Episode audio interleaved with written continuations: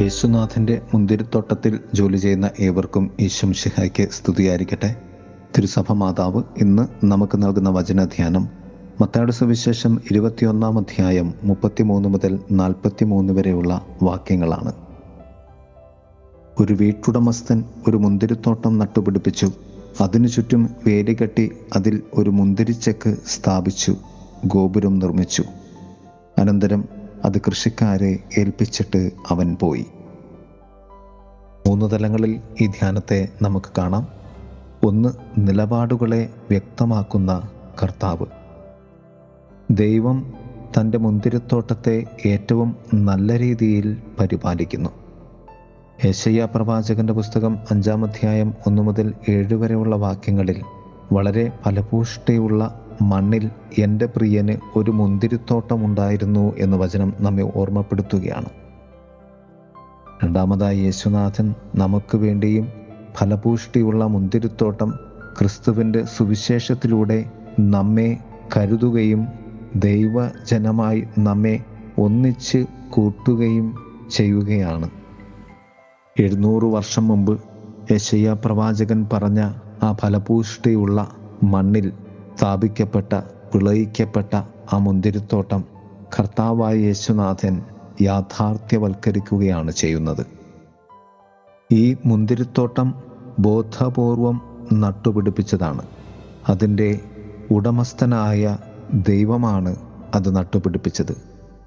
അവിടുന്ന് സ്നേഹത്തോടെ ആ മുന്തിരി നട്ടുപിടിപ്പിച്ചു.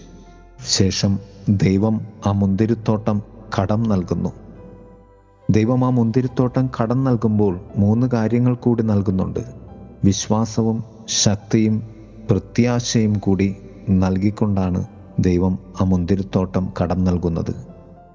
ദൈവം നമുക്ക് നൽകുന്നതിനെ ജീവിക്കുവാനുള്ള ആത്മീയ ഇന്ധനവും നൽകുകയാണ് യഥാർത്ഥത്തിൽ ചെയ്യുന്നത്.